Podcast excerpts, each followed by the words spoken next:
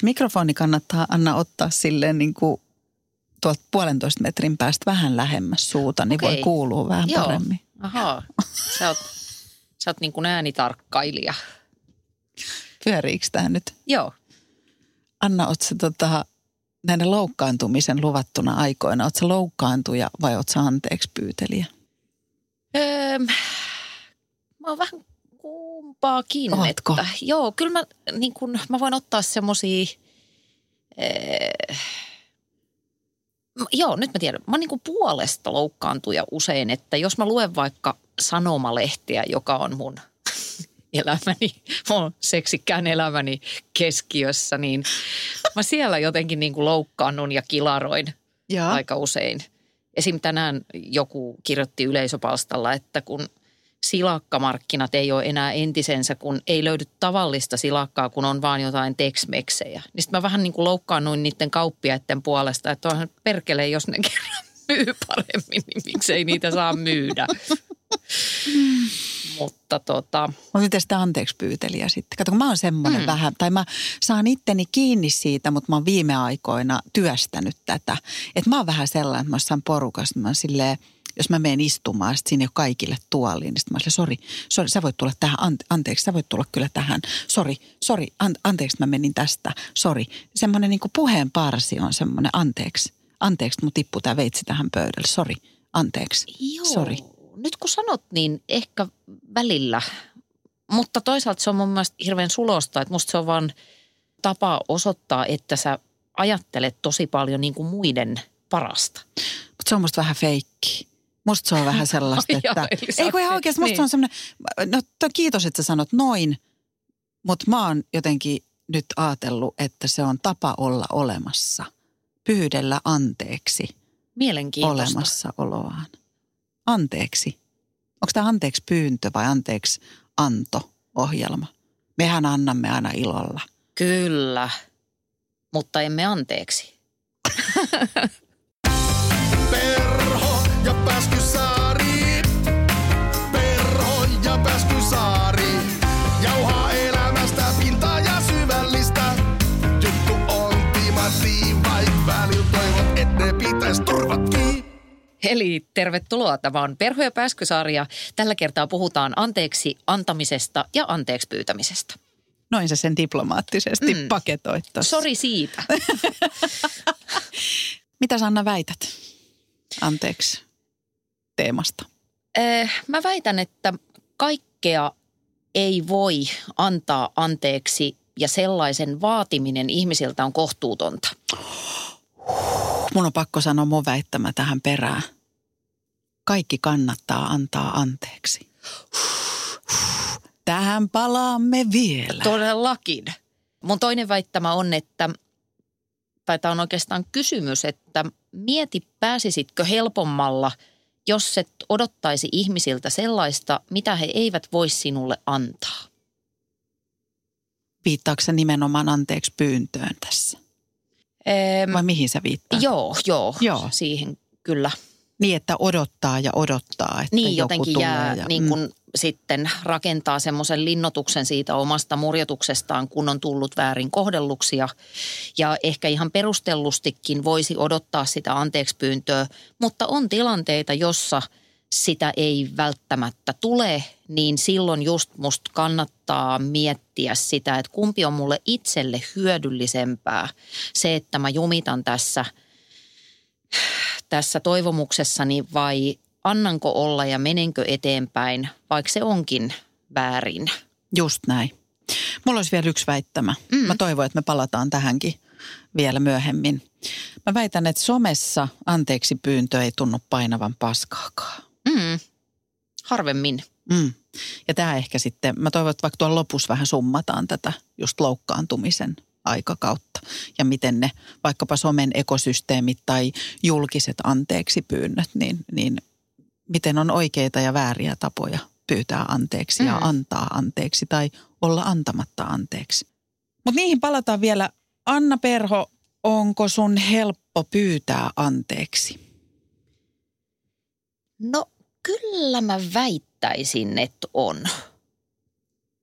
Ja se johtuu siitä, että kun sitten kun se joku semmoinen tunnehööki on mennyt ohi, niin sen jälkeen, että on tullut vaikka tiuskastua jotain tai sanottua hölmösti, niin sitten kun ne jotenkin ne tunteen korkeimmat aallot siitä on tasaantunut, niin kyllä mä väitän, että sen jälkeen on, on helppo no en mä tiedä helppoa, mutta, mutta et osaan tehdä sen ihan jo sen takia, että se helpottaa niin paljon omaa oloa.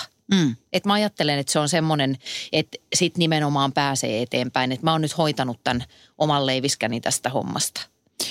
Ö, onko sun helppo antaa anteeksi?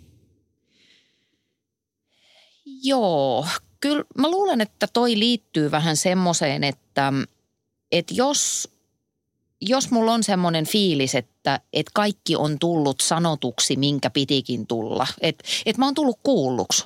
Että jos mä oon loukkaantunut jostain tai jotain on tapahtunut ja mä oon saanut sanoa sen, mikä mua harmitti ja mua on aidosti kuunneltu, eikä vaan niin kuin silleen, että no sori.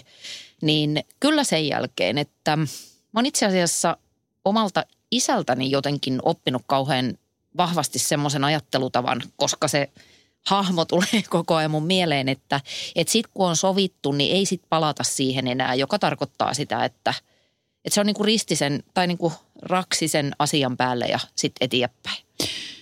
Toi on varmaan semmoinen keskustelu, mikä meidän pitää tänään käydä. Tai mä jotenkin, kun mä mietin tätä aihetta, niin mulla tuli semmoinen mielettömän suuri kiinnostus ja ilo siitä, että me voidaan pohtia tätä asiaa yhdessä. Ja toi on ehkä se, mitä mä haluaisin, että me tänään mm. mietitään muun muassa, että mitä se anteeksi antaminen ja pyytäminen, mitä se anteeksi anto on, mitä se tarkoittaa käytännössä. Totta. Koska mä huomaan, että se on myös vähän itselläkin tällaista – se on aika tällaista abstraktia jotenkin havinan tasolla ja se heti musta kiteytyy tuohon meidän kahteen ristiriitaiseen väittämään. Eli mä jäin tosi paljon miettimään tota, että mä hoen sellaista mantraa ja mä rupesin miettimään, että onko se oikea, onko se mun sisältä kumpua vai jostain ulkoa omaksuttu ja onko mä ihan oikeasti sitä mieltä, että kaikki pitää antaa anteeksi vai hoeks mä vaan, koska niin kuuluu sanoa. Koska toi, että sä sanot, ja toivottavasti en laita sanoja sun suuhun, mutta onko Sanna niin, että sä koet, että on olemassa niin pahoja asioita tai tekoja, että niitä ei voi antaa anteeksi? Joo, niin, niin mä ajattelen, että, että mä ymmärrän kuulostavani varmaan jotenkin tylyltä, kun mä sanon niin, että ei tarvitse antaa anteeksi – mutta mä ajattelen, että voi olla niin, niin kamalia juttuja että, ja niin suuria vääryyksiä, että niin, mä vaan koen, että se on niinku liikaa vaatia ihmisiltä, että sun täytyy, täytyisi antaa ne anteeksi, koska yhdessä mielessä mä linkkaan sen, sen jonkunnäköiseksi nöyrtymiseksi, mikä ei ole ihan, se ei ole läheskään aina, kysymys ei ole siitä – että mä annan niin kuin periksi tai, tai nöyräilen tässä jotain. Kun mä sitten taas ajattelen, että syy miksi mä, mä hoen tällaista lausetta, että anna anteeksi kaikki. Niin se ehkä vaatii sen, että mä selitän vähän sitä, että mä ajattelen, että, että se enempi se anteeksi anto tapahtuu itseni takia. Ja se voi olla ihan vaikka vaan monologi itseni kanssa tai kuvitteellinen dialogi. Mm. Eli mä tarkoitan sitä, että voi antaa tosi pahojakin asioita. Nyt mä puhun taas tälle tosi yleisellä tasolla. Mä voin sanoa, mm. mä oon antanut anteeksi tosi pahoja asioita, vaikka multa ei ole pyydetty anteeksi. Ö, eli mä koen, että jotta mä olen päässyt eteenpäin niistä asioista, niin mun on pitänyt antaa anteeksi ihmiselle – joka ne vääryydet on tehnyt. Eli tähän liittyy se, että et, et se ei edellytä, että edes joku pyytää anteeksi, niin, niin mun täytyy käydä se keskustelu. Ja just se, että et, et se on oikeasti sitä, että ne asiat pitää käsitellä, jotta niistä päästään eteenpäin. Mm. Niin, niin mitä sä tosta ajattelet? No mä pääsen helpommin tohon, Niin. tohon sisälle. Ee, sanon kohta, mitä mä ajattelen, mutta mun on pakko kysyä heti, että koetko sä olevas jotenkin vapaa sen jälkeen? Onko sä vapaa niistä asioista? No niin, ai että mä niin kiitollinen näistä terapiaistunnoista, koska mä joudun miettimään tällaisia asioita. Jos sä olisit kysynyt multa tätä kysymystä vaikkapa pari vuotta sitten, mä olisin sanonut kyllä, olen vapaa, olen käsitellyt ne, olen prosessoinut, laittanut ne kokemukset oikeaan kohtaan. Ja sit multa olisi tullut semmoinen perushölinä, että näiden vaikeiden vastoinkäymisten vuoksi minä olen juuri se, kuka minä tänä päivänä olen. Minä olen jopa kiitollinen niistä koettelemuksista. Mm, Koska nyt kun sä Anna kysyt sitä, niin kyllä mä oon nämä asiat joutunut käsittelemään. Kyllä mä oon antanut anteeksi, vaikka ei ole pyydetty. Mutta nyt ihan tässä näin meidän kesken ja kolmen kuuntelijan ja teidän äiskän kesken, niin sanon, että on mulla ihan sairaasti sisällä vihaa. Että ei se tarkoita, että niin kuin on käsitellyt ne asiat tai sanon, että mä oon antanut anteeksi, että ne kaikki olisi pois pyyhitty ja unohdettu. Mun kehosta esimerkiksi. niin. Ja siis mä en tarkoita, Joo. että mua on kukaan fyysisesti satuttanut, satuttanut, vaan musta tuntuu, että sitä vihaa on täällä jossain. niin onko sulla sarvi itse asiassa? Tuossa Se oikealla on finni. Se on finni. Mutta voisiko tässä ollakin kyse enemmän semmoisesta verbaalisesta hommasta, koska kyllä mä tohon pääsen niin kuin heti kiinni ja sitä mä itsekin vähän meinasin, että, että se sovinto täytyy tehdä jotenkin itsensä kanssa. Joo. Et monesti mä esimerkiksi ajattelen isoa asiaa, jota mä en ole antanut sinänsä anteeksi tai mä en käyttäisi niitä sanoja, mutta mä oon käsitellyt sen niin kuin itteni kanssa semmoiseen malliin, että mä voin jatkaa elämääni. Joo. Mutta jos mä ajattelen, ajattelen niitä vääryyksiä, joiden kohteeksi olen joutunut, niin mullakin on se vihan tynnyri niin kuin isolla liekillä jossain olemassa. Mutta sitten mä ajattelen siitä jotenkin, että siellä se on, mutta mulle ei ole kauheasti hyötyä niin kuin tänä päivänä piehtaroida siinä. Joo. Että mä koen itseni vapaammaksi, kun mä en kauheasti niin kuin jumita siinä. Ja oon ehkä yrittänyt vähän, mä kärsin pitkän aikaa siitä, että musta tuntuu, että mä oon itse ollut tosi tyhmä ja miksi mä annoin tämmöisten niin kuin vääryyksien tapahtua ja muuta. Mutta yritän niin kuin olla vähän lempeämpi itteeni kohtaan ja sitä kai se anteeksi anto on semmoista ymmärrystä. Kyllä. Mutta en mä edes edellytä itseltäni, että mun pitäisi niin kuin, lakata vihaamasta tai olemasta jotenkin mm, niin kuin tuntemasta myöskin niitä synkkiä tunteita. No mä jotenkin luotin siihen, että ajatellaan samalla tavalla tästä asiasta, mutta toi sun lä- lähtökohta viehättää mua tai toi lähestymistapa, koska mä ajattelen, että toi on vähemmän tuhoisa kuin se mun, että mä väittäisin, että kaikki on anteeksi annettu, käsitelty, pois pyyhitty, kaikki on hyvin, mitään ei enää ole ja silti siellä on sitä vihaa. Et, et tietyllä tavalla toi rehellisempi toi sun lähtökohta, vaikka kyse on oikeastaan samasta asiasta, mutta eri sanoilla. Se on jotenkin mun mielestä inhimillisempi.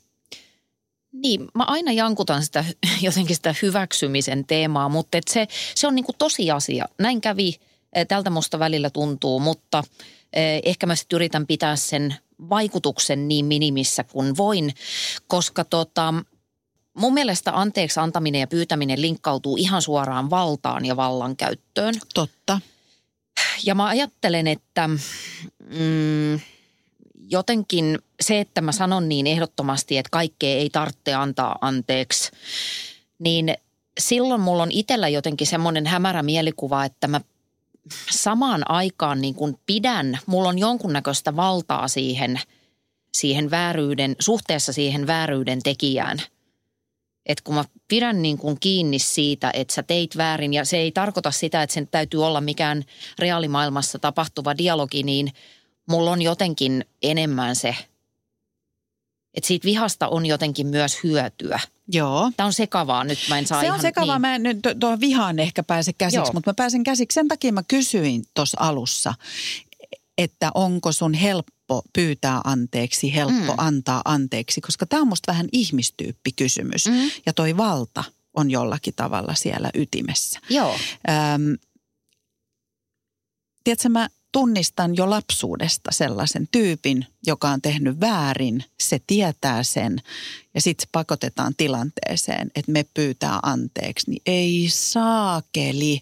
Tiedätkö, viimeiseen asti puristaa hampaita yhteen ja käsiä nyrkkiin. Ja sitten jos se anteeksi pyyntö sieltä niin kuin tiristyy, tiedätkö, puuttuvien etumaitohampaiden niin kuin välistä, niin se se ei tarkoita sitä. Se niin, ihminen joo. ei pysty tarkoittamaan sitä. Joo. Ja, ja sit, eli siinäkin on musta kyse vallasta. Se on se, että sä et pysty nöyrtymään, sä et pysty tulemaan vastaan, sä et pysty lähestymään toista ihmistä ja paljastamaan sitä kaulaa ja sanoa, niin. että mä oon tässä. Mä mokasin, mä tein väärin – saattaa olla, tarkoitin sitä, saattaa olla, että en tarkoittanut sitä. Ja altistamaan itsensä sille, että tuleeko toinen siihen puoliväliin.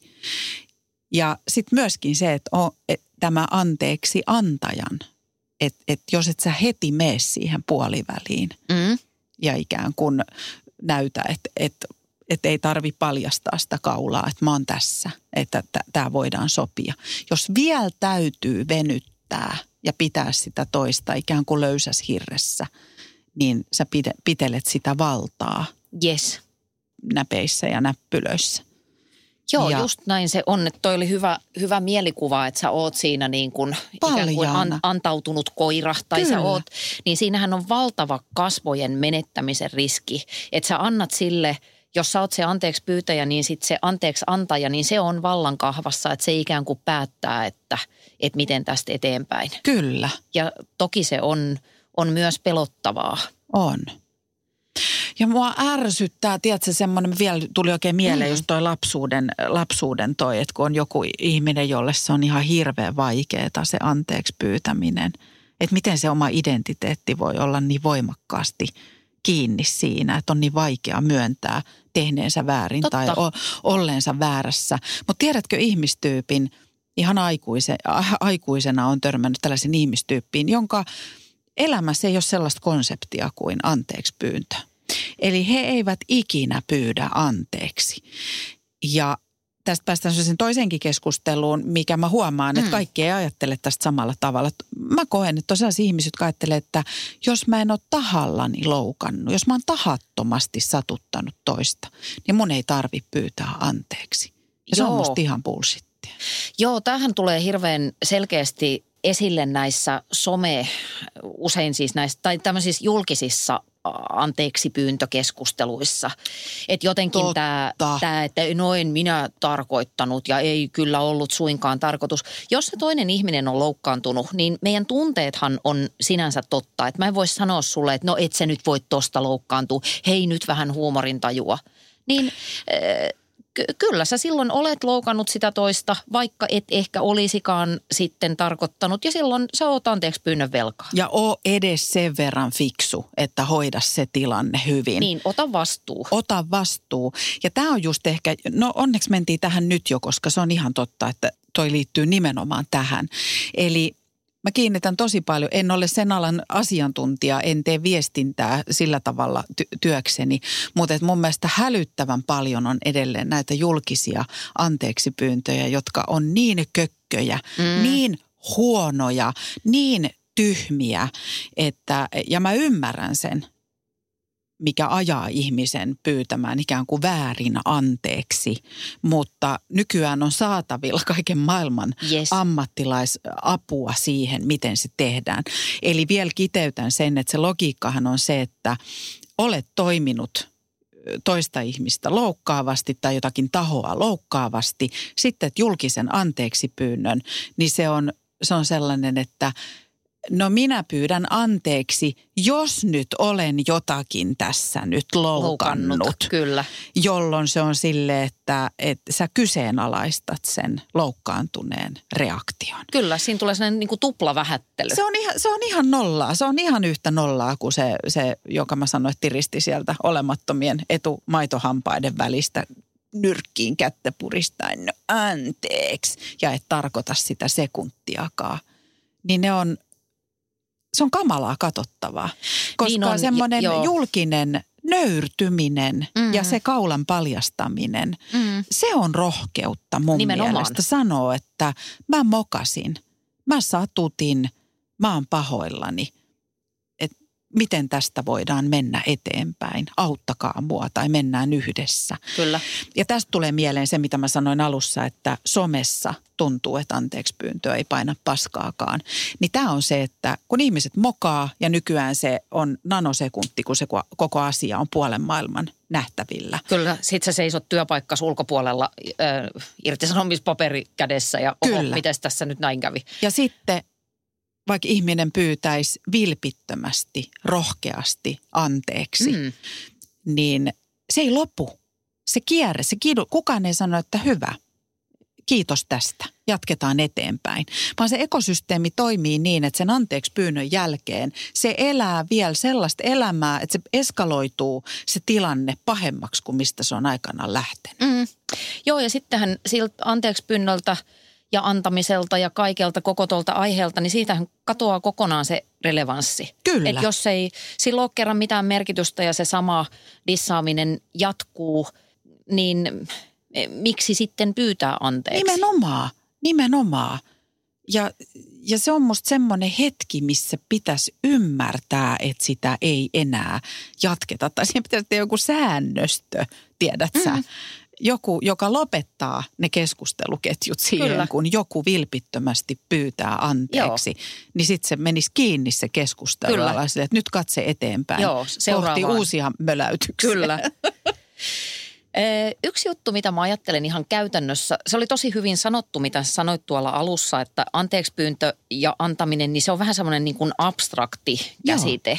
Että me luullaan tietävämme, mitä se on, mutta sitten kun sitä purkaa ihan sinne tekojen tasolle, niin ehkä vähän enemmän pitäisi kiinnittää siis itse kunkin myöskin talking to myself huomiota siihen ihan niin kuin toiminnalliseen prosessiin, että mitä hyvässä anteeksi pyynnössä ja antamisessa pitäisi tapahtua, koska e, mulla on itsellä tosi voimakas semmoinen kokemus monistakin keisseistä, kun olen pyytänyt anteeksi. Ehkä mä oon myöskin ollut sitten tekemisissä oikeanlaisten ikään kuin kivojen ihmisten kanssa, mutta ö, se on usein paljon helpompi se prosessi sit loppujen lopuksi kuin mitä etukäteen luulisi Kyllä.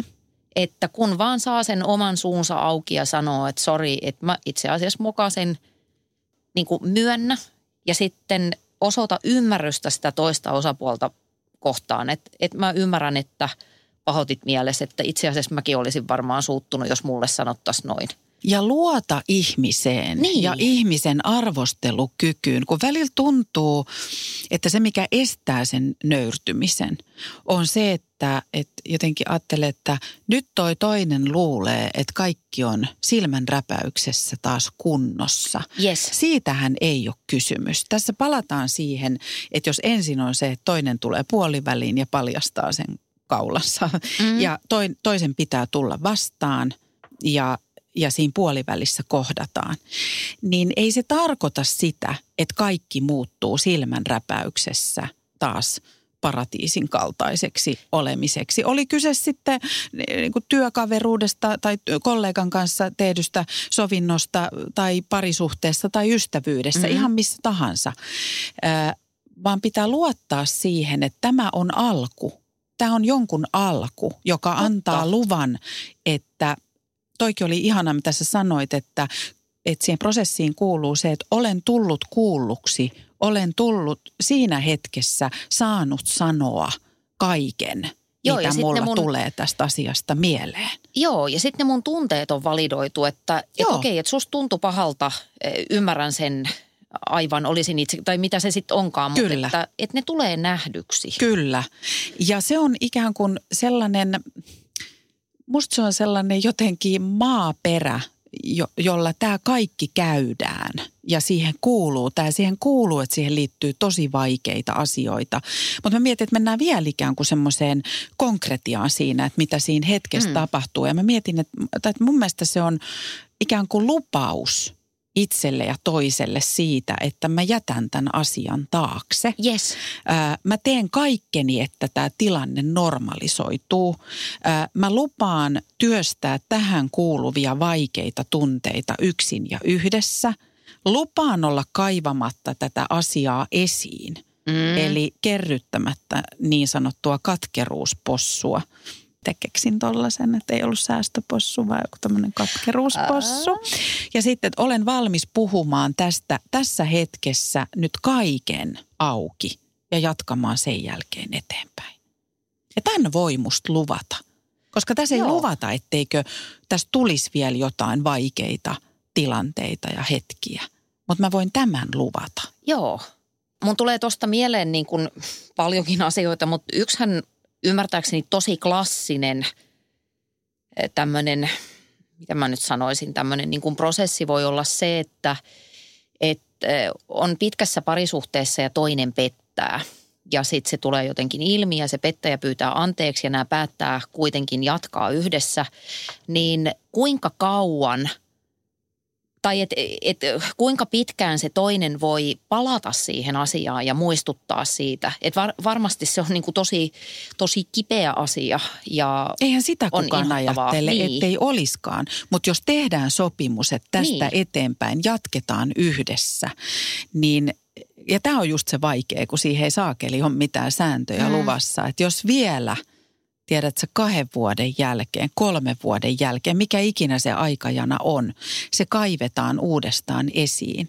Sitten pitäisi jo ymmärtää, että tämä on asia, jonka yli minä Me en ei pääse päästä, tai niin. me ei päästä. kyllä. Ja sitten sen pitää antaa olla. Koska et sä voi toista pitää löysässä hirressä, kun kumpaakaan. Mm. Tai, tai sitten pitää olla itselleni rehellinen, että en pääse tästä Totta. yli. Yritin, ei onnistu. ja nyt täytyy kokeilla jotain, Jotain muuta. Kyllä. Mm. Yksi kiinnostava kysymys, mihin ei tietenkään ole mitään tyhjentävää vastausta, niin on se, että, että milloin ylipäätään kannattaa vaan antaa asioiden olla. Missä se raja kulkee tai se jotenkin leikkauspiste, että, että jäänkö odottelemaan vielä jotain äh, suuren luokan sovitusta vai voinko vain antaa tämän tylsän asian olla ja mennä elämässä eteenpäin?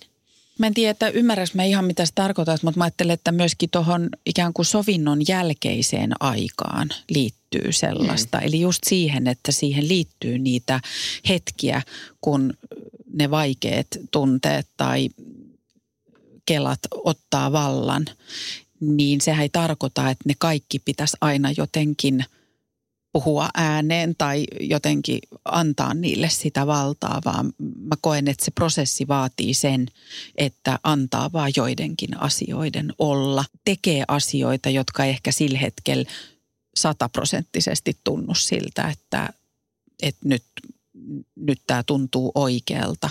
Eli se vaatii duunia ja ihan yhtä Mm. mm. lailla sitä irtipäästämistä.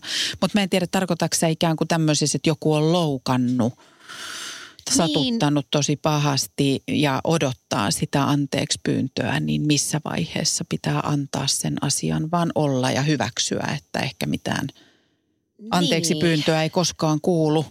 Joo, sitäkin. Ehkä enemmän sitä just, että, että jos joku mieltä kaivaa, ja se on tietysti kauhean vaikeaa. Mun viisas opettaja Tapani Ahola tuolla lyhytterapia-instituutissa kerran, siis me puhuttiin niin kuin loukkaantumisista työpaikoilla Joo. eh, ja tämmöisistä sovintokäytännöistä. Ja sitten siinä tuli käsittelyyn semmoinen kysymys, että, että monesti kun pyydetään anteeksi, niin sitten saattaa kuitenkin vielä jäädä just se jotain semmoista niin kuin ratkaisematonta tai joku vähän hiertää. Ja se on varmaan just sitä sovinnon jälkeistä aikaa, mitä sä äsken tuossa Mm. kuvailit. Niin miten, miten voisi niin kuin varmistua siitä, että, että asia todellakin on käsitelty? Niin hän painotti kahta asiaa. Toinen on nimenomaan se kuulluksi tuleminen, että varmasti niin kuin pyritään tsekkaamaan, että ihan varmaan on kaikki sanottu. Ja sitten se kertoo aika hienon storin tämmöisestä työpaikalla tapahtuneesta sovittelusta, jossa oli kaksi tappelupukaria, joilla oli, oli tämmöinen loukkaantuminen, joka oli kestänyt pitkän aikaa ja sitten se soviteltiin. Ja siinä lyötiin kättä päälle, mutta vielä oli niin kuin naaman ilmeet vähän semmoiset, että äh. jolloin tämä Tapani oli sanonut tai kysynyt, että mistä mä tiedän, että te olette todellakin sopineet tämän asian. Niin silloin tämä loukattu alun perin loukattu osapuoli sanoi niin, että no, että meillä on tulossa toi työpaikan risteily tuossa jonkin ajan kuluttua. Ja sitten siellä on dinneri ne. ja sitten tulee jälkiruoka, kahvit ja konjakit. Ja kun ne kahvit ja konjakit tulee, niin me mennään tämän mun kaverin kanssa kannelle ja poltetaan pikkusikarit. Ja sitten se on niin kuin siinä. Ja se on musta aika hieno story, koska siinä, kuinka voi olla sitten vielä näin symbolinen, siis tämmöinen rauhanpiippu, mutta semmoinen niin merkki, että tämä on nyt se. Ja sitten tämä on takana.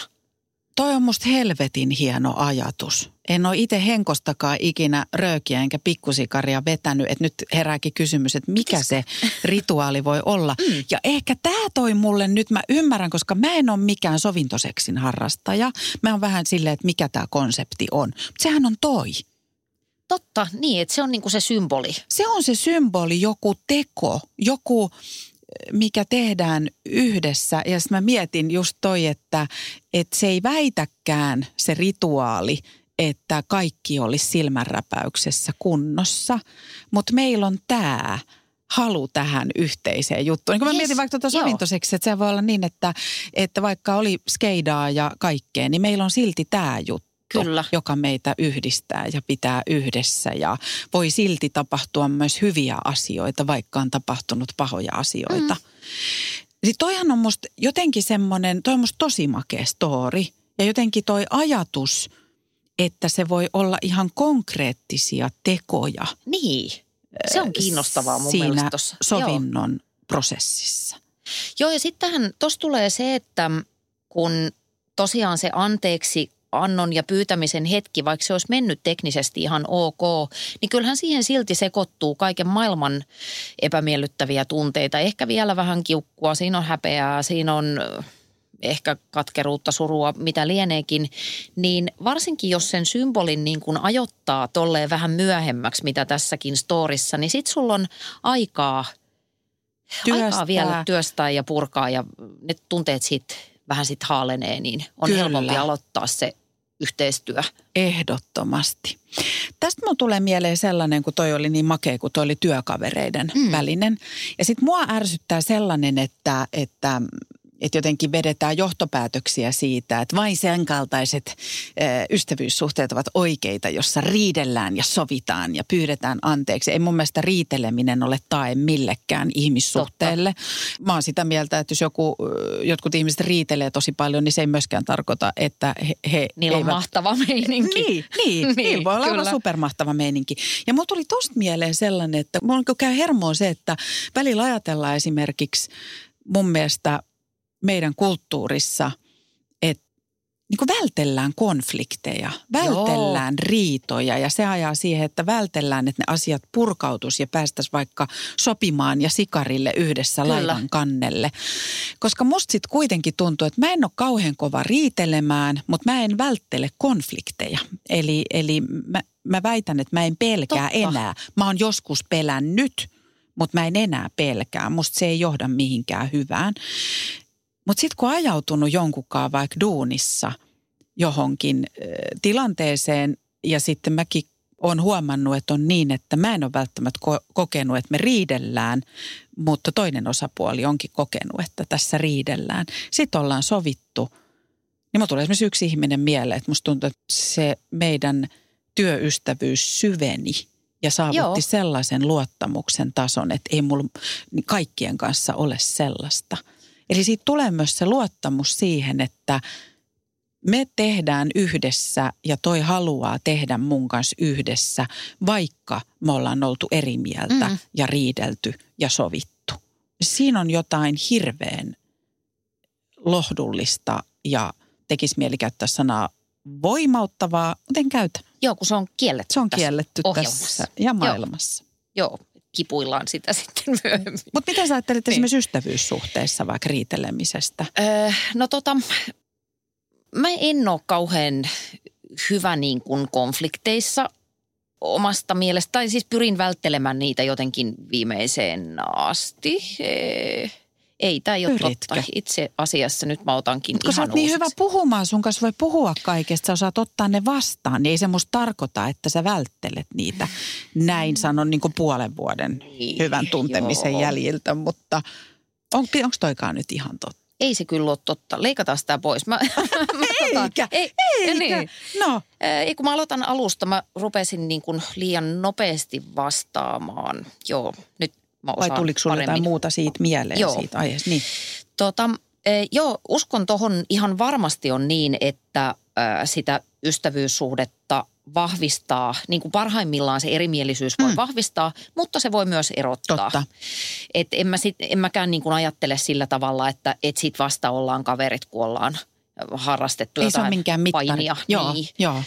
Eh, Ja se on, kun se on ihan tutkittukin juttu, että se, että kun se linkittyy taas jotenkin siihen valtaan ja siihen sosiaaliseen asemaan, että jos sä uskallat asettaa itseksi, itsesi niin alttiiksi, että me voidaan avoimesti konfliktoida ja olla eri mieltä toistemme kanssa ja sitten sopia, niin sehän nimenomaan vahvistaa sitä luottamusta ja Just näin. yhteistyötä. Joo.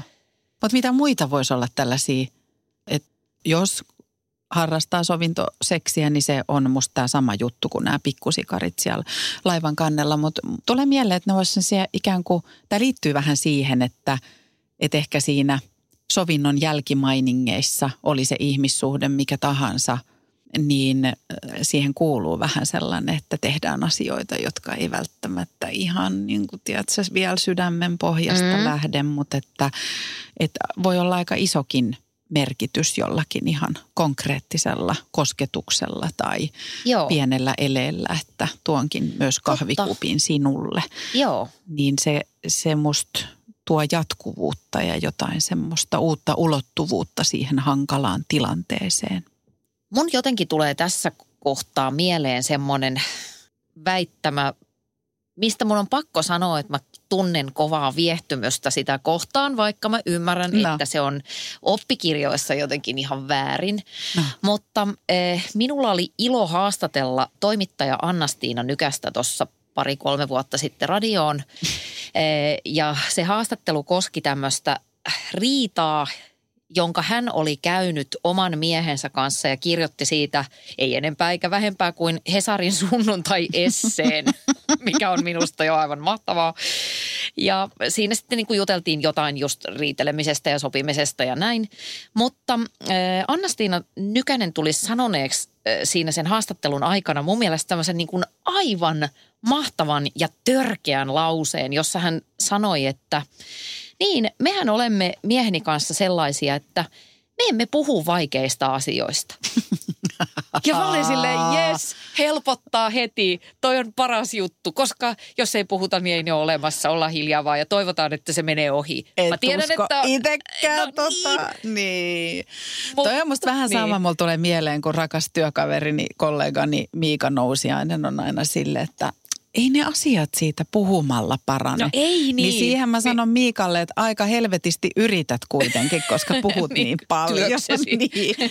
mutta, tota, mutta ehkä tota voi lähteä tulkitsemaan tota lausetta tälle kato ihan tosi tylsästi huumorin tajuttomana myöskin, että toihan ei tarkoita, että kieltäisi niiden vaikeiden asioiden olemassaolon. Ei Niistä niin. ei vaan heidän välillään sitten Niin, ehkä siis- kannata vääntää. Ehkä tämä on aina sitä, osittain sitä, että antaa niiden joidenkin asioiden sitten olla. olla. Kyllä. Ja siis ei saa koskaan aliarvioida passiivis-aggressiivisuuden voimaa parisuhteessa. Höpö, höpö. Ah, ah, ah, ah. Onko jotain, onko meillä jotain vielä tästä niin kuin käsittelemättä ennen kuin mennään, annetaanko me jotain eväitä tästä? No tota, mulla olisi yksi semmoinen story, minkä mä yhtäkkiä muistin siitä, että mä niin kuin tällä haluan ehkä jotenkin alleviivata sitä omaa erinomaista pointtiani, että, että se anteeksi pyytäminen on, mä heitän nyt perstuntumalta, että se on niin kuin yhdeksän kertaa kymmenestä vähintään niin helpompaa, mitä luulisi. Että se, Joo. siihen kohdistuu synkempiä odotuksia siihen prosessiin kuin mitä se sitten todellisuudessa on. Ja mulla on tästä vahva, tuoreehko oma kokemus. Ja tämä sai alkuunsa somessa. Oho. Kun minäpä se olen sellainen, semmoinen twiittaaja, että aina välillä tulee viljeltyä sarkasmia ja kaikenlaista. Ja se ne siellä vä- välillä vähän huonosti toimii. Niin, Joo. siinä on aina, siinä on riskinsä. Joo. Ja tota, eh, heitin siellä läppää siitä, kun Espooseen tuli tämä metro ja sitten Mhm. tuntui, että aurinko sammuu, koska metrolla matkustaminen on niin vaikeaa. Okei, en ole itse vieläkään työstänyt tätä asiaa ihan loppuun asti. No mutta joka tapauksessa homma eskaloitui siihen, että mä kommentoin erään äh, henkilön haastattelua, joka oli Hesarissa ja kieltämättä aika ilkeeseen sävyyn. Myönnän Sinä, sen. sinä. Niin, minä, Ah, joo. minä kommentoin. Joo. Se sai äh, sit kiusallista kyllä nyt jälkikäteen ajateltuna valtavan määrän tykkäyksiä ja retweettauksia, mutta myöskin paljon vastauksia, jossa niin kuin mua, mua kritisoitiin siitä. No mä en siihen niin kuin sitä lähtenyt puolustaa, annoin sen olla. Kunnes sitten tämä homma kehittyi sillä tavalla, että jostain syystä yksi aikakauslehti päätti nostaa sen twiitin omaan tämmöiseen sarkastiseen artikkeliinsa, jossa käsiteltiin tätä Espoon metroa. Eli siitä Aa. asiasta tuli vähän itseensä isompi ilman, että mä tiesin, että näin on käymässä. Ja sen jälkeen, no tämä on pitkä juttu, mutta joka tapauksessa mä sain kirjeen tältä ihmiseltä, jota se mun twiitti oli alun perin loukannut. Joo. Ja sitten mä tajusin, että okei, että mä oon mennyt liian pitkälle. Ja mä kirjoitin hänelle äh, siis kirjeen tai sähköpostin, jossa mä pahoittelin tätä asiaa ihan vilpittömästi, koska ja nyt mun on niin kuin pakko sanoa, että mä en ollut hänen kanssaan samaa mieltä siitä itse asiasta, mutta mä tosi hyvin ymmärsin ja erityisen vielä paljon paremmin, kun hän selosti sitä omaa taustaansa, että, että miksi hän oli siitä pahoittanut mielensä. Mä pyysin anteeksi ja sanoin, että, että jos sulle käy, niin käydään yhdessä syömässä lounas. Että mä tarjoan, että on niin kuin huonoa käytöstä. Ja jännitti aika paljon. Mä ajattelin, että sieltähän voi tulla vaikka mitä. Niinpä. Mutta tota, tämä ihminen sanoi, että kiitos, nähdään. Eikä ollut, se ei ollut kiva ajomatka, kun ajoin sinne lounaspaikkaan, koska mä ajattelin, että mitäköhän tässä nyt ja hävetti niin helvetisti. Mm. Mutta siellä oli vastassa mitä fiksuin, mitä kivoin ihminen. Mä sitten vielä pahoittelin siinä ja äh, käytiin se keskustelu niin kuin kummankin näkökannat siinä tuli esille ja äh, juteltiin kaikenlaista ja oli oikein hyvä keskustelu ja hyvät ruuat ja siitä lähettiin. Ja se oli musta hieno, niin kun, mä en kerro tätä siksi, että mä kiilotan tässä omaa kilpeeni, vaan se oli mulle itselle semmoinen osoitus, että mä en voi niin kuin feidata tästä. Että jos mä viisastelen muille ihmisille vaikka siitä, että miten ihmisiin vaikutetaan, niin sitten täytyy ottaa se vastuu. Kyllä. Ja siinä huomasin sen, että, että no ei tämä nyt niin kamalaa ollutkaan. Ja mulle tuli siitä tosi hyvä mieli. Musta on niin lohdullista. Musta on niin lohdullista. Kiitos, että kerrot ton, koska mulla tulee samaan aikaan mieleen sellainen tilanne, että mä oon loukannut yhtä ihmistä todella pahasti aikomattani. Ja varmasti monia, mutta tulee tämä keissi, keissi Niin. nyt mieleen tässä, että, että mä loukkasin nyt ihmistä tosi pahasti ja mä jouduin kohtaamaan sen ihmisen ja puhumaan puhelimessa ja kertomaan oman versioni tarinasta ja pyysin anteeksi monta kertaa ja mä vaan itseäni lohdutin sanomalla, että itselleni, että mun sydän on puhdas, että mä en ole tarkoittanut tätä. Ja mä otan tästä opikseni ja mä toimin mm. väärin ja näin. Ja tämä ihminen ei heti antanut anteeksi. Kova ja paikka. Se oli kova paikka ja sekin oli ihan helvetin tärkeä kokemus.